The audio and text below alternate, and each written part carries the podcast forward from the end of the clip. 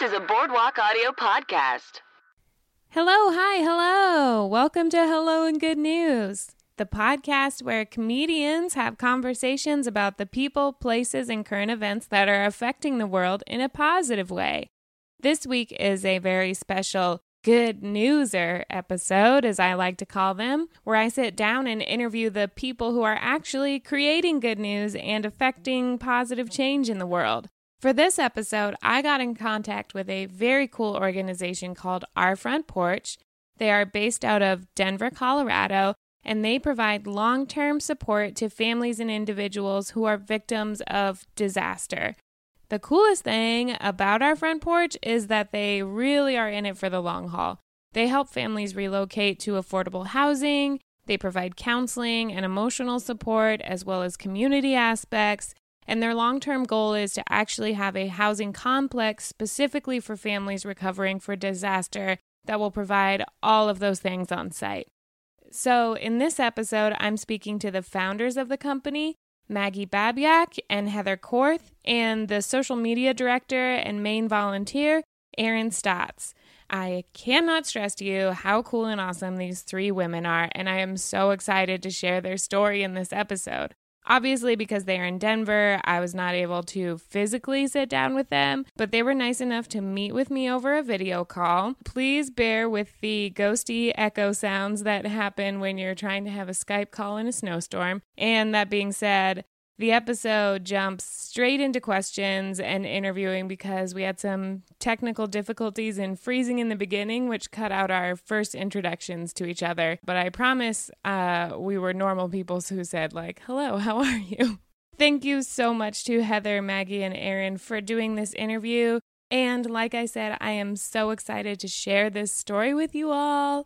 Also, please check out our front porch on social media.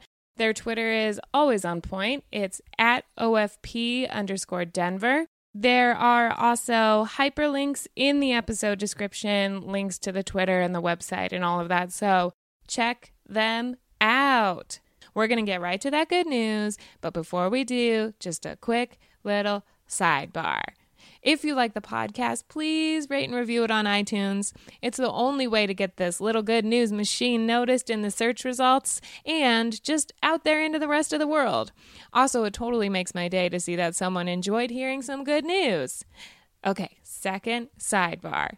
Do you shop for things on Amazon? Well, Aside from the ratings and reviews, the best way to support the show is by going to boardwalkaudio.com slash good news and clicking that little button that says support our artists. That will take you to Amazon, where you just kind of shop around and do your stuff like you normally would.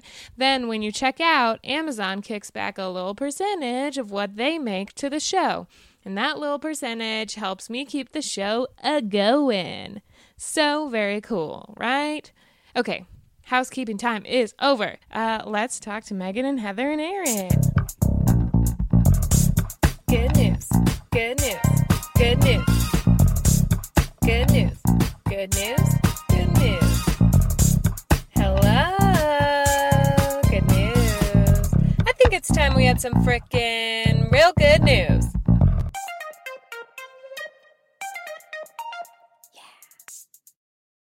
Okay, so I'll just like start with some questions and then we can just have a conversation, see where it goes. You know, like an interview.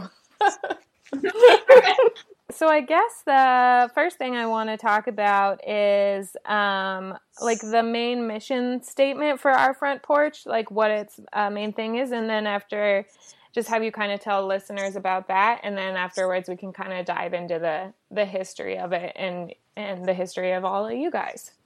Okay? right. so this is heather and i would what we arch um, is providing short-term uh, rental housing specifically geared towards uh, people who've been displaced by a house fire flood or similar disaster um, that's our, our long term goal. We're working towards that on a daily basis um, to try to buy land, um, find investors, and start building the first one. Um, the how it's community oriented housing. uh, with basically built-in um, casework, social workers, therapists, people to help you deal with your insurance, find you know your next permanent home, etc. So that's that's kind of our grand plan in terms of where we're going with this. Um, however, the need for housing for the, these people who are displaced is so huge um, that we decided we'd start doing whatever we could do now in the interim. So basically, what we've been doing for the last uh, what year plus, maybe Year and a half. year and a half, is uh, we work with people who have been you know been through these situations, a lot of house fires, um, some floods, some weird scenarios with like cars running into houses and making them structurally unstable. Um, most of our clients come through the from the Red Cross. They're referred uh, through that mechanism, and we work with them, kind of help them find new rental housing, negotiate with landlords, deal with the um, you know the trauma and all the stress associated with it, whatever therapy we can provide, etc. Um, and that's the architect's version of it. So I'll let the social worker tell you what she thinks we do. So we're trying to provide a holistic approach to helping these families or individuals rebuild.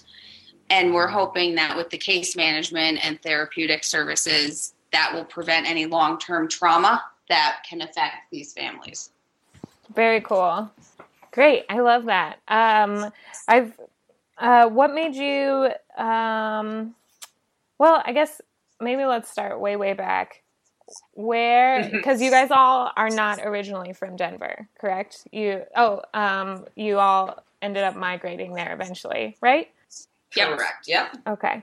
So uh, I think it'd be cool to talk about just a little bit like um, each of your different, where you came from and what got you into uh, like service oriented careers and wanting to help people. And then um, this is turning into like a seven part question, Who wants but to go? I'll go first. Um, I thought there was another part to it. So this is Maggie, and I'm originally from Connecticut, and I have always been drawn to the social service world.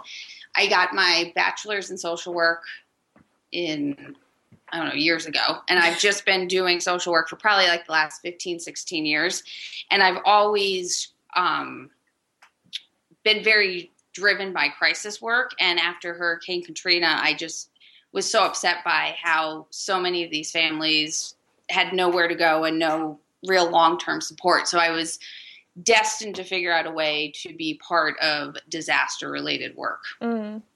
So, Erin? Okay. Uh, this is Erin. I'm originally from Wyoming, and I actually, um, I ended up in Denver from grad school. But the what drew me to drew me to the helping field, I guess, would I don't know. I kind of stumbled upon it. I went to school to be a physical therapist, and then it turns out I hated it. Mm. I didn't know that. Oh wow! Gosh, you learned so many things. Yeah. Um, yeah, it turns out I really hated it. And so then, but I really love my um, intro to psych course. And so I just kind of kept heading in that direction. And then since then, it's still been kind of just stumbling upon things. Like I have always wanted to help people with certain things and stuff. But then Maggie was my supervisor and she told me about this fantastic idea. And it kind of just went from there. Awesome. Yes. Okay, so odd man out here. This is Heather. I'm the lonely um, architect in these the social service world that I have found myself in. Um, and I'm originally from Michigan. Uh, found my way here to, to Colorado for grad school to an architecture school.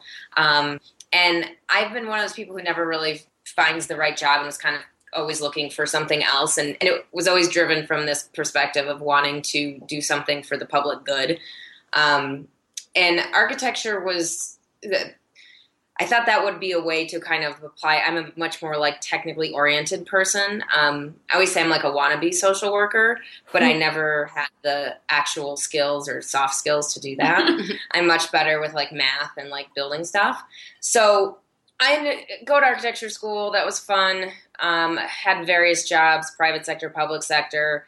Um, was always drawn to disaster recovery, not really knowing why. It was just fascinating to me. Um, and so I tried to figure out how to get involved with that from the architecture perspective. Um, and to give you a little history on uh, how I met Maggie, we both found ourselves in New Orleans in what year did we decide that was? I think five years ago. Five years ago. Mhm. Um, we always have to check Facebook because it's the only way we know when we actually met. And we were doing this. Uh, it was a Habitat for Humanity disaster corps, and it was this, you know, group you volunteered for. And uh, in terms of habitat, you'd go out and um, help the communities recover, you know, after some sort of disaster. And it was Habitat's version of disaster recovery Mm. both ended up at this training, didn't know anybody, and just kind of clicked and uh, just became friends. And she still lived in Connecticut. I was living in Colorado at that point, and we'd visit each other and go to various concerts and whatnot. And finally, she decided to move here. She'd always wanted to move here, um, and I want to say within four, three, four months Of me being here. of you being Yeah. here. Um, she came up with this idea. We were sitting at a tiki bar. We were celebrating, actually. celebrating. brand new job out in Denver. We went to Key West for the week and we were in a hotel the first night having some cocktails and out of my mouth I turned to her and I said, "Hey, we should create disaster housing for these families." And the architect in her was like, "Oh, we could do this great co-housing model to it." And my life was forever changed. Sometimes Yeah. I say it was the best thing that came out of my mouth and then the worst thing. Agreed. So that was was kind of the like impetus of the whole thing, and we just kind of started plugging along. And I think within like a month of that, we've dragged Erin on board, Mhm. and she's been you know putting up with with us ever since. and that was a couple years ago. And what Yeah, are we three on? years three ago. years ago, Three years and it's always hilarious because Maggie already knew that this was what she was doing, but she tried to present it to me as like, "Oh, I had this like idea yesterday," and that, like, wouldn't it be cool to do like disaster housing? And I hardly knew her at that point, but I was kind of scared of her, so I was like, "Yeah, that sounds really cool." But then, like, turns out she actually had a plan the whole time. Oh. And it worked out great because where Erin and I worked, we hated the job. So we got to spend a lot of time kind of brainstorming different aspects of what our front porch could be, social media wise, therapeutic wise, programs. So it worked out Yeah, well. worked I out. wasn't a really good supervisor to She her. was a fantastic supervisor. Um, I love that. I I especially love that uh, anecdote about like not being excited about where you're working and um, just coming up with something that's going to help people and like influence the world in a positive way and getting so excited about it. It just I feel like that just makes all the difference in life all of a sudden when you're like, oh, I can do this awesome thing and how and you're like s- stoked on it. Because you gotta really be passionate and love what you're working towards and when you're like in a job or a situation where you're not it's like it's a drag.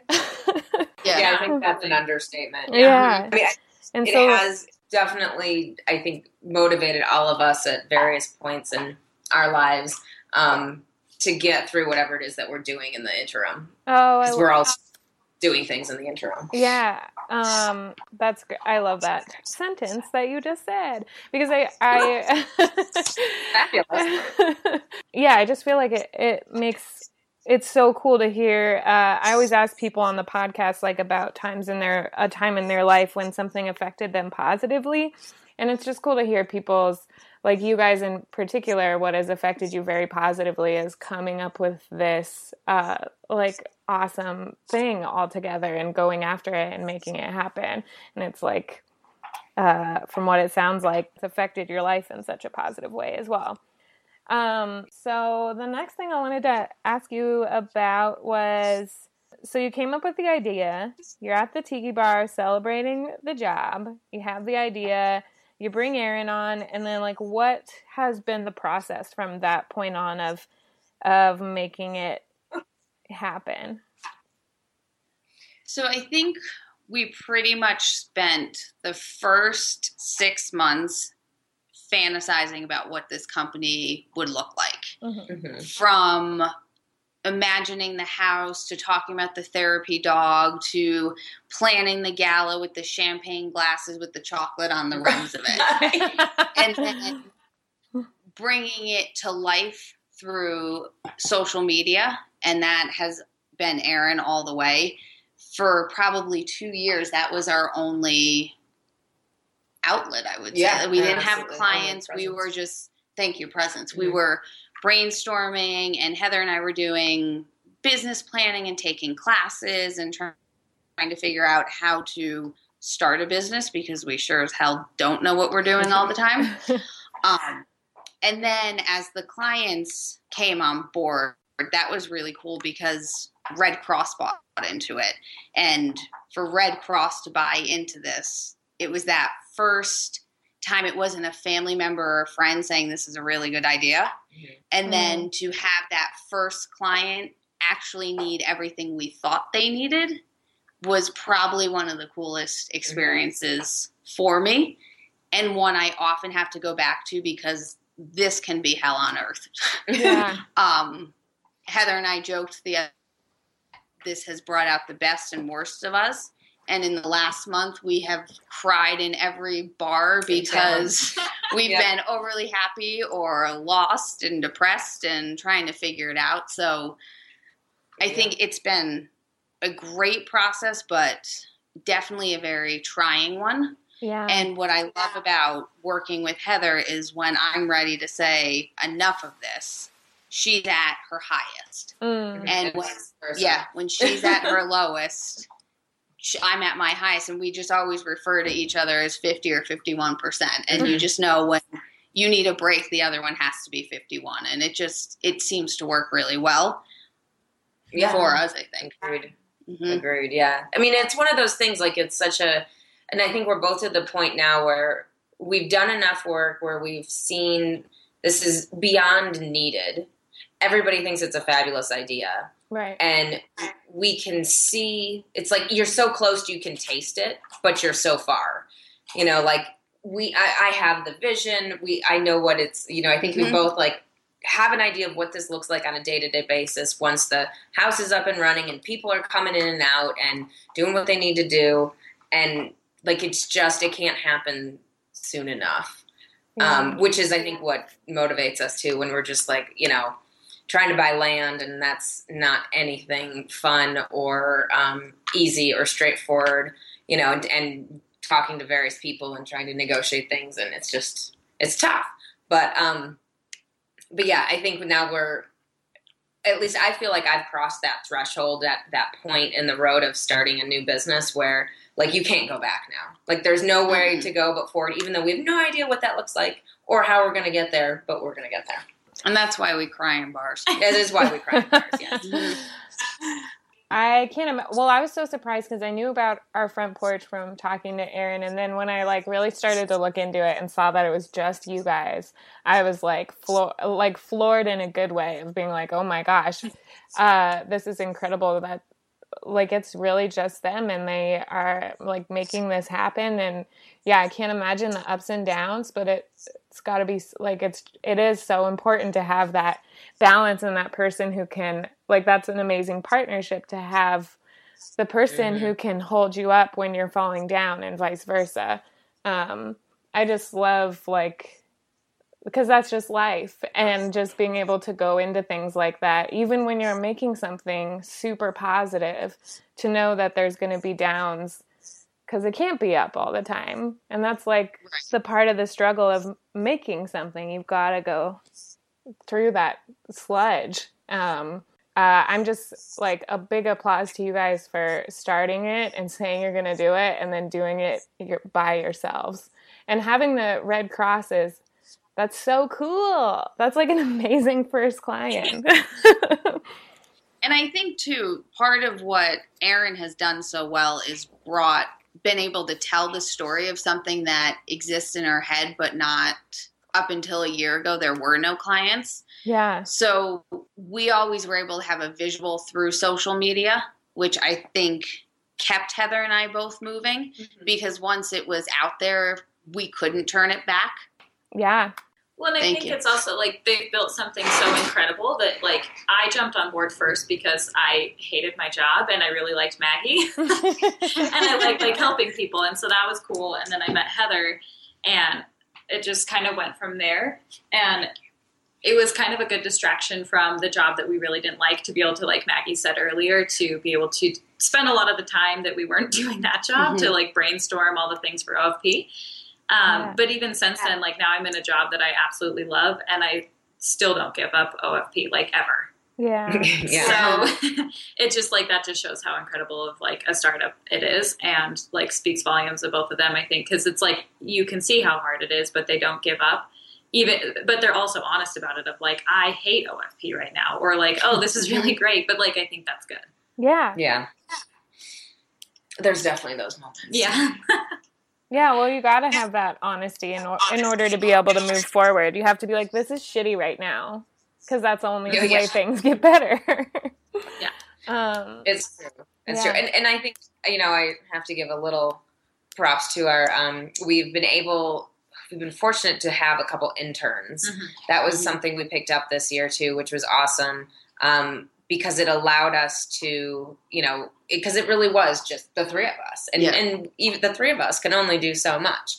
So by being able to keep bringing on other people, we can then, you know, hand off some of the responsibilities, the day to day stuff, so that we can actually try to move this thing forward. yeah. Um, it's it's unreal to me how businesses get started. Like knowing what I know now, like it, I, it's nothing short of a miracle. I think to get anything off the ground. I mean, it's Yeah. just it, it takes so much time and effort and energy. Yeah. If I knew what I knew now, I don't know if I would have gone down this path. Agreed. I know it's going to end up fantastic, Right. but it's a lot more than I ever, ever would have imagined. And trying to work another job on top of it. It's like, I Yeah. think that's our biggest struggle. Mm, Well, for sure, and I, you know, and I'm I'm the the probably the most flexible schedule wise. My other jobs are either part time or on call or whatever they are. Um, so I have more of that that flexibility, um, and even having that, it's still like there's never you're never done. There's never a you know downtime. Um, and I think too, it's hard. What we're trying to do is, is not. I mean, there's a reason it hasn't been done before, right? Like it's not easy.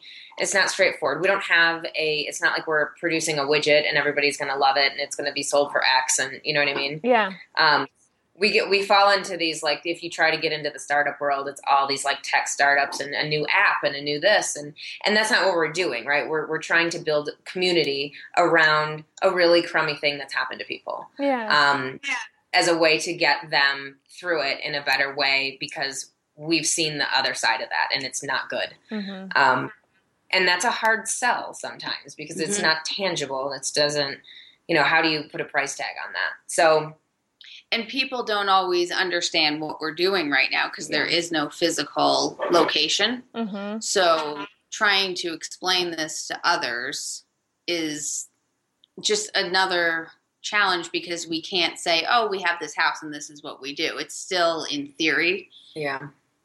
So Yeah. we see it, but it's it's a hard sell for people because it's not they don't really have the visual.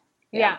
Well, I think in addition to that, there's also like people are like, but there's Red Cross and there's FEMA and all that stuff, and mm-hmm. they don't understand what this service is. But I mean, it's kind of easy to explain to it that's a gap in services because a lot of people just don't know the actual facts about Red Cross and FEMA and stuff, and so they just assume that that's taking care of everything, and it's really not. Yeah. While they're both like really great agencies, Yeah. corporations, whatever. Yeah. Exactly. So Um, well, I think it, yeah. Let's uh, let's elaborate on that a little bit because I I do want like I think it would be good to point out how um, something like what you got like what you guys are doing is filling in those gaps. So um, like let's just. I mean, I So don't always totally like know to about it. Describe it as we are the people who will come in when in a big disaster the media is gone. Mhm. Um, we are doing real long term work. This is six months to two years out after the disaster, where people have lost everything. The mental health issues are coming more to light. They drained their finances and they've nowhere to go. And what we found with the current clients we have is they're rushed into picking new housing that's not affordable, it's not safe, and it's not appropriate for them. Mm.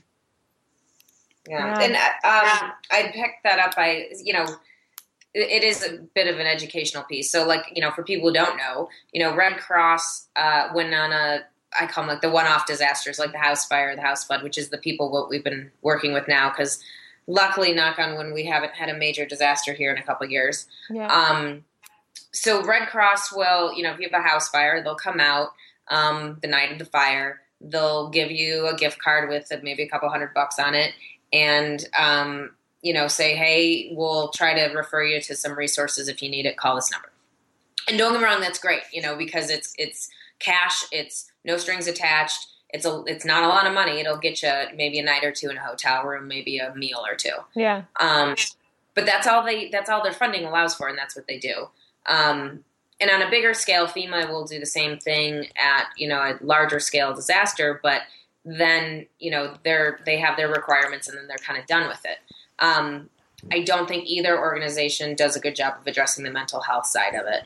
Um, and then on the so if you like look at like that's kind of like the the nonprofit world, and it's very much the um, you know I don't want to say handout, but it, that's what it is, right? It's no strings attached. Here's your money, blah blah blah. Yeah.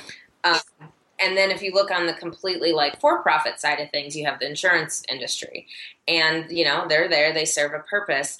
Um, but we can, speaking from you know the massive amounts of clients that we've worked with and the various insurance policies that they've had, they all have extreme limitations. And insurance companies aren't in the business of, um, you know, giving you everything you need. I mean, let's be honest, they're there to make a profit and they're there to um, essentially give you only what they deem appropriate. Mhm. So there's lots of limitations there as well. So what we're trying to do is is kind of be like that hybrid in the middle.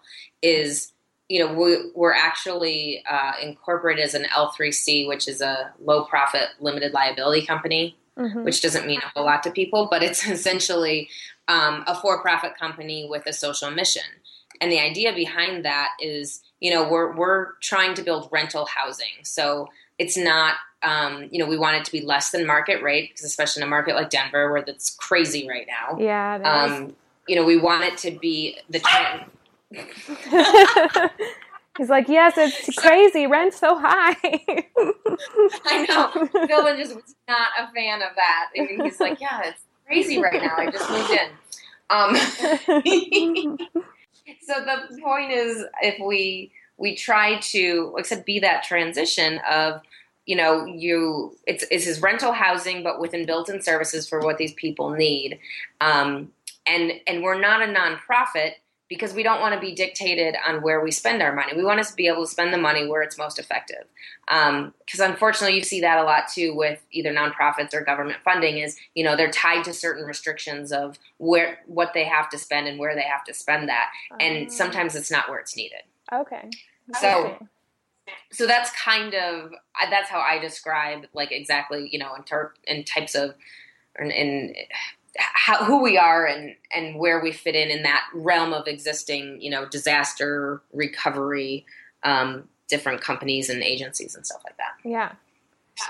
Um, yeah, that was a great explanation. I think um, I think a lot of times people just forget, uh, kind of like you were talking about when something happens on the media or there's a disaster, they see everybody rush in right in the beginning. yeah. and then you just i mean losing your home is such a huge i mean the amount of stress and mental health things that develop after it's like when somebody when somebody passes away and everybody's there right in the beginning and then Right. but the real struggle is actually the years and years after that um, i think a lot of times people just kind of don't think about that aspect as much and so it's really important to have that middle ground to really help people get back all the way back on their feet. So I like, Yeah, I like and that. and I think too, you know, I mean, it brings up a lot of stuff. I mean, you know, everybody has you know their their issues and their triggers, right, and all of this stuff. And when you're in that kind of situation, like everything comes out. I mean, you guys Mhm. can speak to that more Yeah. than I can. Um, and so you're just that much more susceptible or vulnerable to like going back down whatever path you were trying to get out of. Um, Well, and I think, and I don't know, this just popped into my head. I don't even know if this is part of your question at this point. Um, but I think what is so telling about the need for this is we give our clients nothing. right. There's no money. There's there's nothing we can give to them other than someone to listen to them and support them through this process. And our very first client, when I called her on the phone and said to her, you know, here's what we're doing, but I have nothing to give you other than just coming out and trying to help you. Her first comment was, sometimes you need support more than money. Yeah. And that always sticks with me. oh, yeah, and that's makes- huge. Yeah. So to me, that just confirms how much people need this extra layer of support. Yeah, absolutely. Um, I get well. So um, you're talking about clients a little bit, and obviously without sh- just um, without sharing For anything. yes. Yeah. Um, like, what was your first kind of client situation? So you got Red Cross. Red Cross got involved, and then what was the next thing that happened from there? Like, what was your first I- experience with having clients? Erin will talk to you about our community meals. Um, Yeah. I think Uh, we started getting clients, and they would meet with them. They would do their phone check-ins, like basically what they've been talking about as far as like supporting through just this time, helping them navigate the insurance side of things and all of that. But then the piece that we added to it was doing community meals, where it was kind of all of the families or individuals that we were working with would all come together to one place and have a meal together that um, we would provide. And it wasn't really like there wasn't any like group process with it. It was mainly just like a place for everyone to get together and know that someone else is going through the same thing as them. Mm-hmm. Um, and they were they were a little bit challenging just because a lot of these families had lost everything and still don't have like resources and going through a very hectic time. Um, but for the most part, people showed up and were very appreciative and made friends with the other families and stuff like that. And I think it was it was a good experience for us to have um, and to show us like again just how much like people actually just need support. Yeah. Right.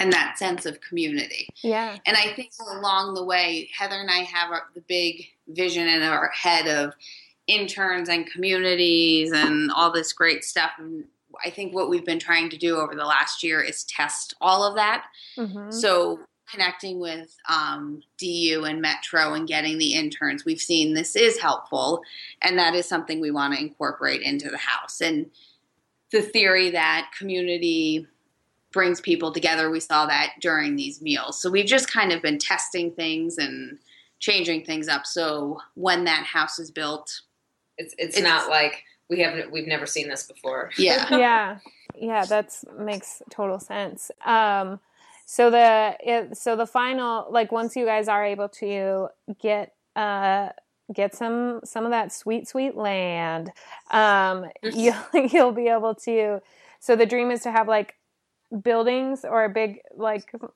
why can't i think of the right word? Community housing um style buildings. So that would what would that look like? Like people have their own apartments but then there's community spaces type of thing like community kitchens or courtyards and things like that what's your Exactly. Mhm. cool Yeah, it's um the you're like the first person who like has gotten Understood the, the vision. Yeah. Like, right like when you describe it, everybody starts thinking like FEMA trailers, and you're like, no, no, no, that's not the idea.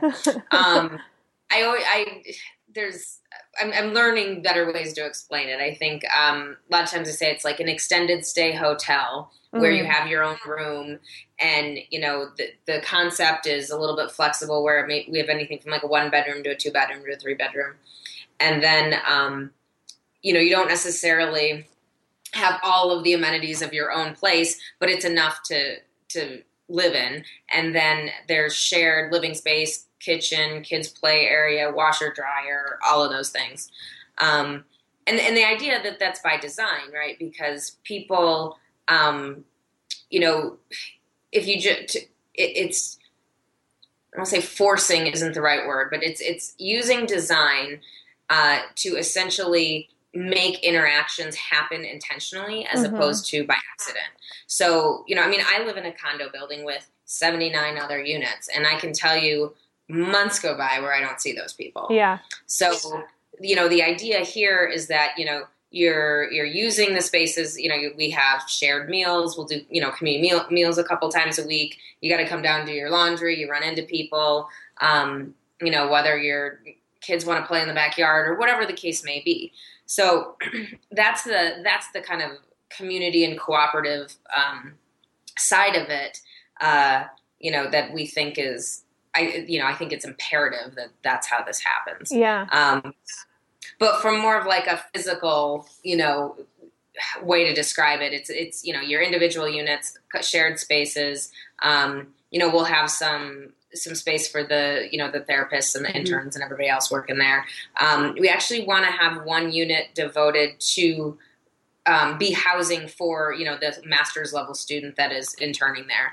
Mm. Um, we've seen this work in other models of like of residential models where somebody lives on site and um, you know in exchange for affordable housing essentially they get their internship hours and it's it's kind of a guaranteed person on site all the time which is nice Um, yeah, that's great. It's like using space to establish community. And I think what's cool about it is that everybody's like in the same boat. So, because when you're, say, you're at the laundromat in a regular apartment building where you're the only person who's gone through a tragedy, like when somebody asks you how your day has been, you're like, I don't want to talk to you. But when everybody in that laundry room has gone through a similar tragedy, having somebody ask, How's exactly your day and, been? and i the laundry room is um it is kind of a nice little analogy because that i I can't tell you that's one of the biggest things, like especially after a house fire. To the the process of getting the smoke smell out of your clothes Mm. is quite labor intensive.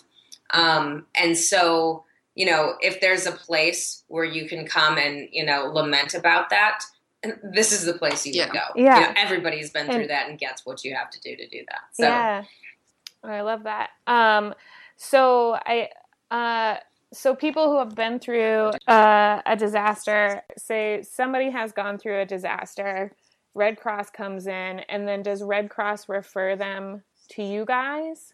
Is that like how it work would work, or how? So how do they find you? I guess. That's exactly how it works. So Red Cross does their three days of crisis intervention, and then will call us with the client's name, and then we do our intake and go out and meet them for their first session and assess what they need. And recently, we've um, been referring a lot of the trauma work to the Denver clinic. What's it called at DU? yeah, it's the Yeah. it's used it's like trauma um, and disaster clinic Mm. um, that the one of the universities here has, which is, is a great um, partnership for us because they they basically focus on um, it, it's all therapy Yeah. based on you know specific to people who've been through very serious forms of trauma and and whatnot. So we've we have refer, referred people there who maybe have a, a more intense need for hmm um, More support. ongoing Yeah. therapy because we don't have the manpower to do it and that's one of the universities where we have students from so Mm, it's it's a great partnership yeah Yeah, that's great. Cool. And so the resources you help them with, you obviously like therapy is the first um Mhm.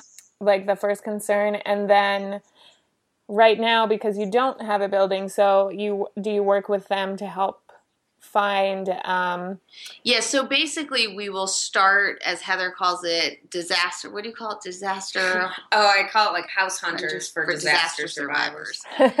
so we go out and we help the clients work with landlords and you know find some affordable housing but it's nearly impossible here and through that process is where you kind of see all the mental health needs come to light Mhm. so that piece is secondary because clients aren't coming to you aware necessarily because they're in crisis mode and they can't go there in a safe way yeah. so it's starting with finding them housing and then doing the mental health piece after that. Yeah, that makes sense. Um, finding housing, just even when you're like in a great place in life, is a freaking nightmare. So, um, having resources and help with that. And then are there are you able to because like you've mentioned um, housing is so crazy in Denver. Um, are there how do you go about finding housing that is affordable for them or are there any partnerships that have popped up or that you're hoping will happen? Yeah, I guess how does how does that It's, process that's, work? it's a great question, and it's there's no good answer, unfortunately. Um, we've gone done everything from essentially like if you on, on one end of the spectrum, it's you know if they're you know market rate type housing is what they're looking for. Um, it's just the mass competition. So Mhm. You know we've done things where we, we kind of just act as their representative. And um, i mean i know i've called landlords and you know kind of told their story. Because yeah. sometimes it's a matter of separating them from the pack of the other 50 people who've applied for that house that rental house. Um, so sometimes it's that uh, on the other end of the spectrum. Sometimes you know all we can do is get people on wait lists and various housing programs and stuff like that.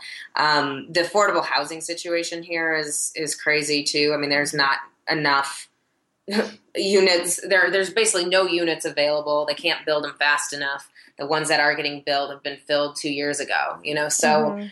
um, it's there. Like I said, there was really no good answer. I mean, then on the other, I mean, on, on top of that, we also, I mean, we've had people who've had to move out of state. You know, I Mhm. mean, that's just the reality. Or people who they move in with family and they stay there for a really long time. Um, and so a lot of it is, you know, you have people who were say they were in a rental, they've been there for 10 years and they're paying, you know, 800 bucks a month. Well, now that same rental is double that price. Yeah. So they either are stuck with, you know, if they want to pay for a hotel or their insurance pays for part of it, but you know, after a couple weeks they max that out. Um, they they're out of pocket all of this money. So like, how can you even begin to save for you know a, a higher rental cost and and um, security deposit and all that stuff when you know you're just trying to put a roof over your head Yeah. it's really hard and i think like i said it goes back to it just keeps reinforcing that there's such a need here because our whole plan is the idea that you know you're paying rent before or mortgage before like you're just you're continuing to do that but we can transition the the um, jump you know Yeah. so whether we can you know you're saving money and trying to figure out where you go next and where are the best places and you're not making a poor housing choice because you're forced to Yeah. And essentially, we're looking to help these families buy some time. Yes. It's that Mhm. simple. yes Um, so that they're making good decisions for themselves, their family, their jobs aren't jeopardized, and Yeah, because it's just um I just can't imagine having to be rushed in that situation and having to like I just wouldn't even know where to start if something happened in my apartment right now cuz I have no savings and like none of that. And so yeah, having having somebody there to help with those first steps and then like obviously once you guys get the land that'll be the that's like the completion of the thing. So would you be charging people when when you're deciding what your in, the income or like what the payment for the housing would be? Would it be based on people's incomes and what they were previously paying, or would it be one kind of like flat rate? How how do you picture that working? So, in a perfect world, what we envision is clients paying us what they paid at their previous rental unit. Okay, awesome. We just need to do some research on whether or not that's allowed. Yeah.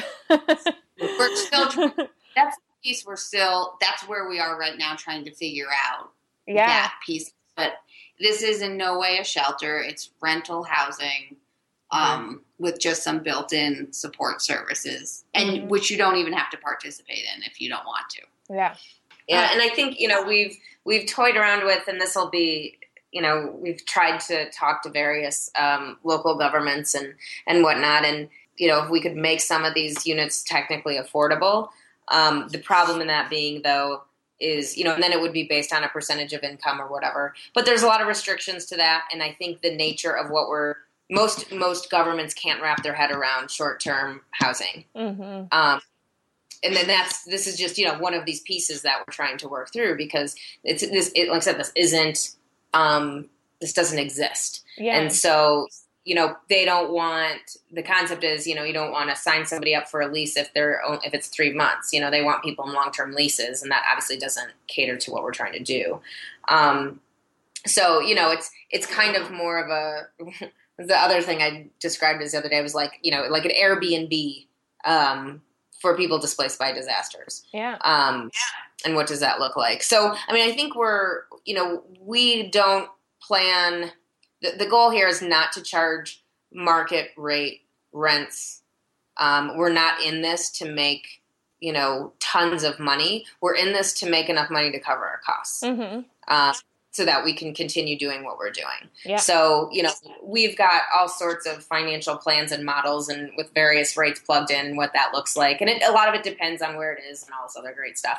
Um, but the general premise is what Maggie said is, you know, you know, the only way this works is if it, if it makes sense to these people, you know, Yeah. is that they, they've, you know, who has, you know, um, who has a savings these days? Let's be honest, right? Like Right. everybody lives check to paycheck. Mhm. I mean, it's that's that's the norm, and it's um, you know, and housing costs are through the roof in a lot of major cities, a lot of you know, in a lot of states, and so you know, you just you know, the standard definition of affordable is thirty percent of you know your rent or your mortgage or housing cost should be thirty percent of your your monthly income.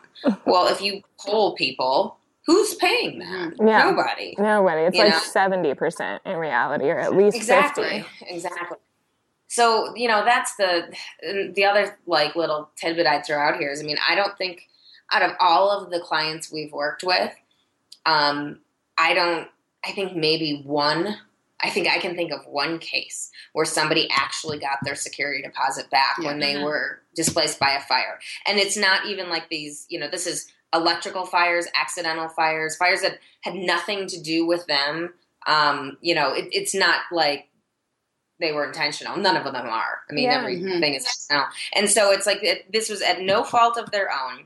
They're displaced from their housing. They're kicked out of their housing. Most landlords um, see this as honestly the golden opportunity, and not to knock landlords, but they have insurance. Their Mhm. insurance pays for their lack of income once these people are, are moved out.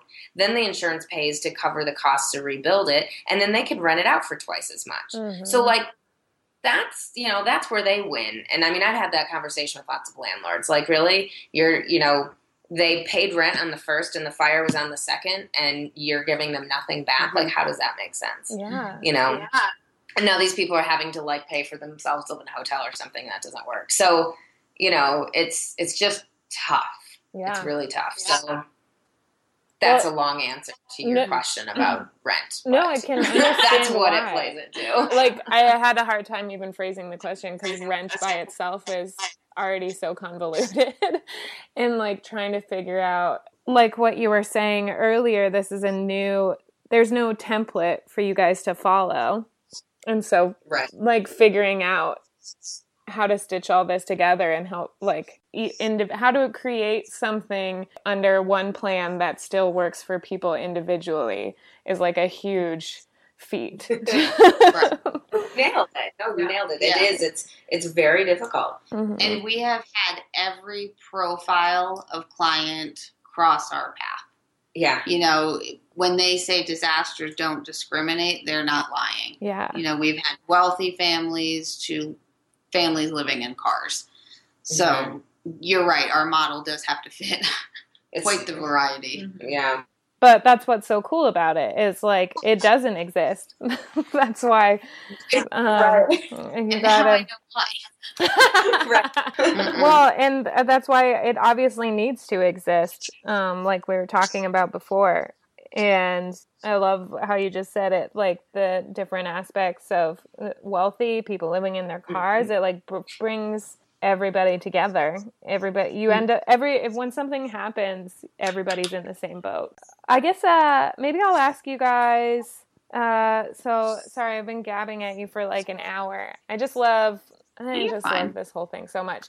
But maybe we can start to wind it up a little bit because we've talked so much about the logistics but i would love to ask you guys what i ask everybody at towards the end of the podcast, which is like, what is something positive that has, or something that has affected you in a positive way. But so I guess specifically for you guys, maybe I'll ask what some of your favorite stories or standout moments have been that affected you in a positive way that maybe you didn't expect. Ooh, Go for go it. right. it because I'm this thinking. is this is Erin.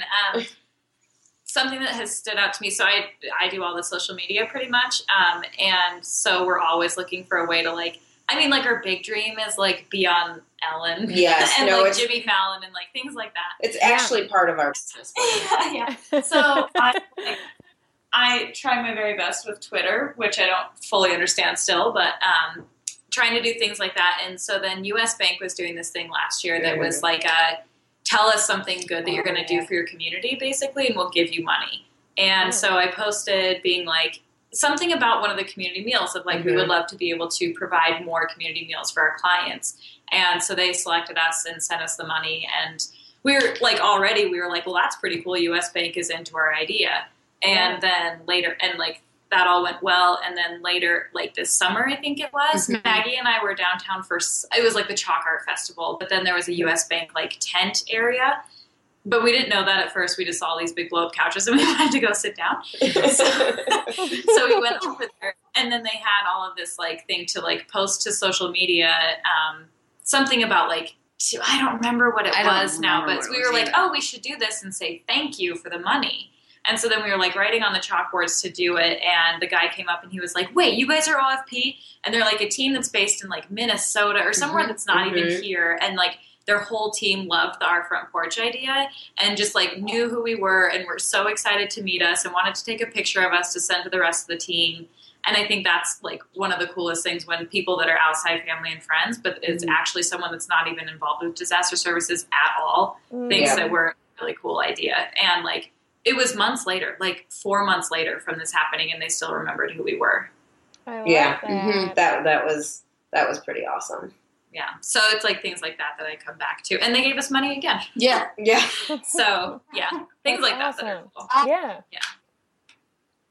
I think this is Maggie. My, it's more of a takeaway from this hmm is the level of determination and strength that Heather and I have to put into this every single day. it literally blows my mind sometimes that we are where we are. And we have recently been shopping for land, and we had, I had this moment just sitting in a car looking at this vacant piece of land and thinking, this dream we had at a tiki bar with a cold porch light is actually going to come to life. And it, I had a moment where it literally took my breath away. And I think that's the piece that I needed to keep going at this point. Mm. Um, so it's more a takeaway than something Yeah. exci- I, I I have moments where I've lost the excitement because it's so mammoth right now that it's these little pieces of like this stupid little thought we had. Mm. And you have to look at it. People buy into this and think it's awesome, and we're standing on a piece of land where we could come to work every day. And I thought that was really inspiring. yeah. Yeah. Yeah, Yeah. That's, that's um I guess that leaves me. Uh okay, so this is Heather. And I think, you know, I have maybe two two thoughts if I'm can be allowed. Yes, You such please. You are 51 right now. I, I can be 51 today. Um, I would say on like a very like tangible level, and this is kind of probably a reflection of me because I'm a very tangible person and whatever.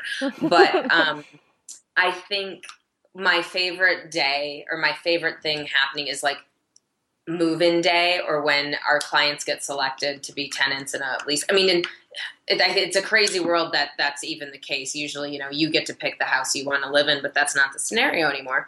So, you know, when when our clients are, you know, they call us and they're like, "We got the le- we got the house, we got the house," and it's like nothing makes me happier at that moment than to think, "Okay, finally," because you really like you can't and, and I get it. Like these people cannot even begin to think about what's next until they have a roof over their head. I mean, it's like the most basic thing that everybody needs, right? Is housing. So, um, I would say from like a very tangible thing, like that's that's probably one of them. Um, but to go, and it reminded me when you were talking, Maggie, is that I think the thing too that I go back to is um, the amount of trust that our clients put in us. Mhm. And I think, you know, who are we? A couple of ladies, right. you know, going around, you know, trying to help these people do whatever. And I mean, they, it, it, it's, it's, it's, um, I think confirmation, and that's, I don't know if that's the right word, but that, that there is this need and we're doing the right thing because we, we have people, I mean, they, they tell us everything and they confide in us and, you know, I mean, I can't tell how many like this is awful, like social security numbers people have had to give me for various things, Mhm. and to trust me with that. You know, and who am I? But just a stranger that they met the other day Wendy's. at Wendy's, and I bought him, a, you know, a cup of really bad coffee. spicy chicken. I mean, yeah, but they, you know, there's this inherent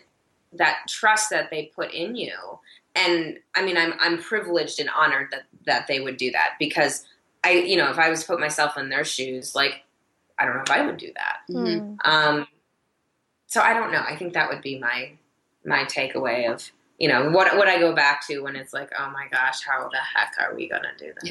Yeah. I love all of those. I love all of those answers.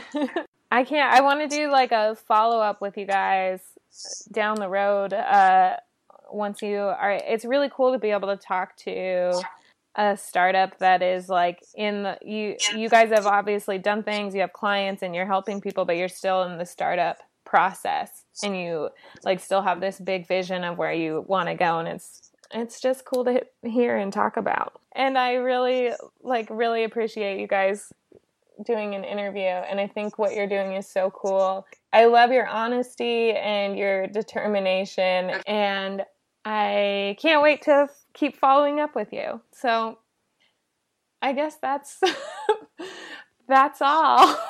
I'm so bad at sign offs. I'm so terrible at sign offs. I guess let's all just say bye. We'll all be like, bye. Thanks for having us. Thanks Yeah. for Yeah, chatting thank you. us. This, this was great. We had a lot of fun. Absolutely.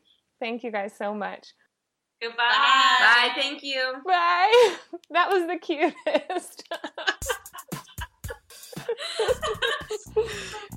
Thank you so much for listening to the Good News Podcast. Check out the Facebook page Hello and Good News and the Instagram at Hello and Good News for photos and links to the stories I talk about. And if you enjoy the podcast, please rate and review it. Bye bye. Has been a Boardwalk Audio podcast. For more information and shows, visit boardwalkaudio.com. Don't forget to rate and subscribe now.